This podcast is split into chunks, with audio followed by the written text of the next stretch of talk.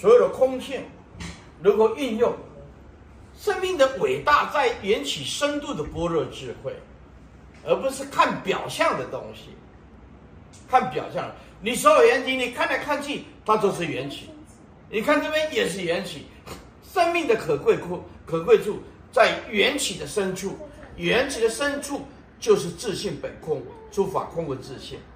但是你也不能说坏了缘起，只讲空无自信。你讲空无自性，就都断灭了啊！不不可以坏缘起，所以我们今天存在，它就本身就是一种超越，存在就是改变一种超越。人一定要对人家好，因为那是你心灵放射出来的，万法都是你心灵的一面镜子，你动什么念头，就会投什么影子。对人好，真的就是对自己好。这是一定的道理，啊，我们因为不太了解这个道理，我们在缘起里面总是要我们要占有，啊，就带着走吗？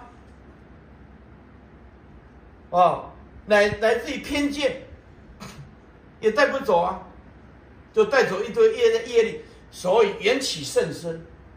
佛法里面，你懂得缘起，就懂得珍惜。你每一个人在你心目中都是性空，都是佛。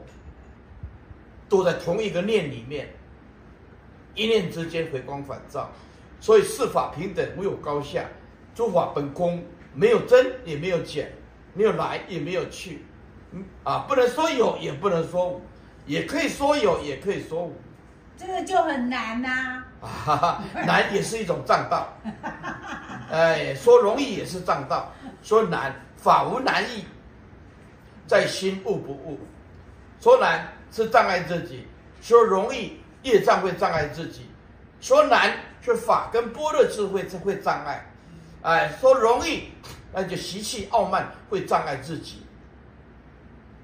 说难是因为真的不懂，嗯，不能要如实。没有，按按按按你一天，就是，你像你在一上半辈子 为了人家，对不对？因为我对春秀，你也你也印象非常的棒。